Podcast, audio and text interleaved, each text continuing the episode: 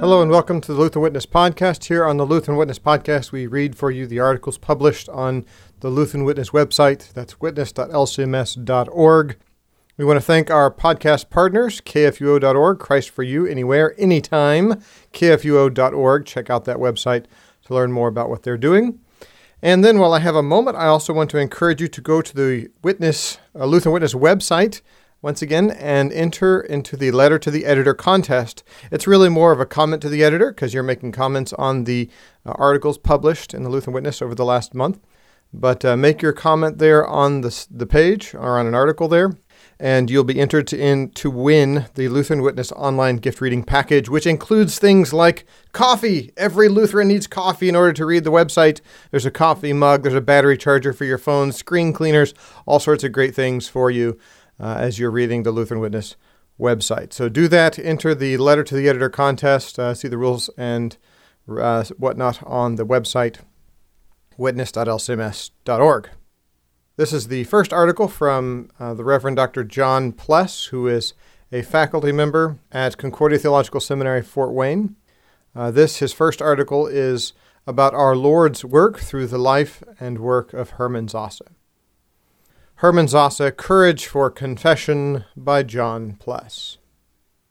It was 125 years ago, on July 17, 1895, that a son was born to a German pharmacist and his wife in a small town in Thuringia. They named the baby Hermann Otto Erich Sasse. Hermann's life spanned the first three quarters of the 20th century and was a testimony to faithful endurance under the cross. From his story, we may learn something about steadfast confession and perseverance in our own trying times.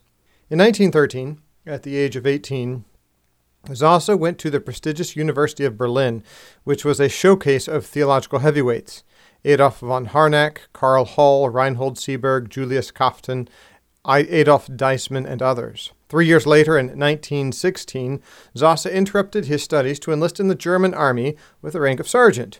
His experiences in World War I shaped the course of his life. His infantry regiment was sent into the Battle of Passchendaele in Belgium, one of the bloodiest battles of the war. Out of his regiment of 150 soldiers, only six survived. Confronted with the brutality and carnage of war, Sasse was driven back to the realism of Luther's writings regarding human sinfulness and God's mercy in the cross of Christ. Sasse later remarked that for him, liberal theology died in the trenches of World War I. Liberalism's optimism about a new world, a kingdom of God on earth created by human beings who lived by an ethic of brotherly love under the fatherhood of a distant God, proved to be an illusion. After the Great War, Sasse returned to Berlin, where he completed his doctorate, was ordained into the ministry in 1920, and was married to Charlotte Naumann in 1924. The year after his marriage, Sasse came to the United States for a year of postdoctoral studies at Hartford Seminary. While at Hartford, he read Wilhelm Löhe's three books about the Church, and by his own admission became consciously Lutheran in his theology and confession. While in America, Hermann observed how American churches were generally committed to a non dogmatic form of Christianity that avoided the question of truth. He was encouraged, however, that Lutheran churches in the United States had, for the most part, avoided this temptation. He noted with appreciation that the Missouri Synod promoted a rigorous commitment to doctrine and exhibited an active congregational life. Back in Germany, Sasse was active in responsible ecumenical dialogue. These discussions put Sasse in contact with Christians from all over the world. Sasse did not see ecumenism as a vehicle for compromise, but for confession. Even after the German government put travel restrictions on Sasse, he still traveled to England in 1936 with forged travel permits to meet with the Archbishop of York. Sasse was one of the first Lutheran theologians to speak out against National Socialism. As the editor of a church newspaper, in 1931 he wrote a strong critique of attempts to manipulate the church for political purposes. Sasse joined Dietrich Bonhoeffer, Georg Merz, Friedrich von Bodelschwingh, and Wilhelm Vischer to draft the Bethel Confession in 1933, a clear Lutheran statement in opposition to National Socialism. Sasse participated in the confessing church that stood against Hitler. He eventually broke rank with Bonhoeffer in 1934 by refusing to endorse the Barmen Declaration, which was crafted by the Reformed theologian Karl Barth. Sasse identified the Barmen Declaration as unionistic, as it set aside critical differences between the Lutheran and the Reformed confessions of the 16th century, forming a false basis for Christian unity. Sasse was a staunch Lutheran, uncompromisingly committed to the Book of Concord. He found in the Lutheran confessions sufficient reasons for speaking against National Socialism. The Lutheran teaching of the two realms or two kingdoms did not lead Sasse to quietism or withdrawal, but was the very framework by which he diagnosed Hitler's perverted claims as idolatry to be resisted for the sake of the confession that Jesus is Lord. In 1933, Sasse accepted a call to the theology faculty at the University of Erlangen, where he served until 1948. In 1948, Sasse resigned from the Bavarian Church as it had compromised the confession of the Lord's Supper by entering into a union with the churches that were the fruit of the Prussian Union of the 19th century, which brought together Lutheran and Reformed churches into a single body. Just after the end of World War II, LCMS President John W. Behnken visited Erlangen. He became Sasse's friend, and the two remained in correspondence for the rest of their lives. Sasse was deeply interested in the Missouri Synod, and he saw in it the last great hope for confessional Lutheranism.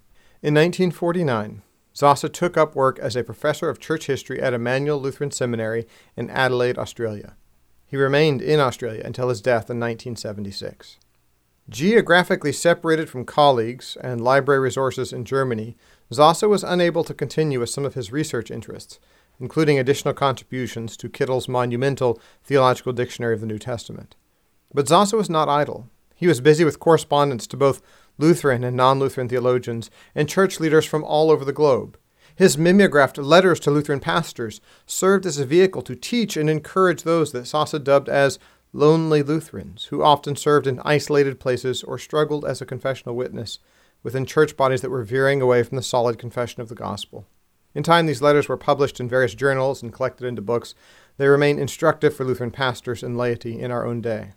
Much of Sasse's attention was devoted to the Lord's Supper, for Christ's body and blood are at the heart of the church's life. Where the presence of Christ's body and blood is denied and the supper is set aside, the gospel is polluted and the very life of the church is endangered. As a church historian, Sasse could examine current trends in light of the church's past. Sasse recognized that the theologian should not only teach, but also call the church to repent and to return to the Holy Scriptures.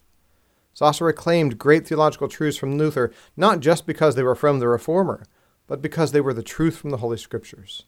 He sharpened and accented such themes as the theology of the cross, noting that everything that, that the church does must be filtered through the cross, lest we fall prey to a theology of glory that rests on the wisdom of human beings rather than on the wisdom of Christ. Perhaps more than any other theologian of the 20th century, Sasse gave an articulate and fulsome answer to the question what does it mean to be a Lutheran? For Sasse, being a Lutheran was more than a commitment to Luther as a hero of church history or a cultural or denominational identification. Lutherans confess the gospel of Jesus Christ according to the Book of Concord because it is in agreement with the Holy Scriptures. Hermann Sasse also recognized that to confess the cross is to bear the cross. Gifted by our Lord with the truth of salvation through faith in Christ alone, and placed into a particular slice of human history, Sasse was a faithful witness to the cross of Christ in his teaching and writing, but also in a life that brought him into conflict and suffering on account of the gospel. Sasse recognized that the Church of Jesus Christ lives neither in pessimism or optimism, but in hope that gives us courage to confess our crucified and risen Lord, who remains with his church to the end. Thank you for listening to this episode of the Lutheran Witness Podcast and this article by the Reverend Dr. John T. Pless, Hermann Sasse Courage for Confession. We look forward to joining you again soon and helping you interpret the world from a Lutheran perspective.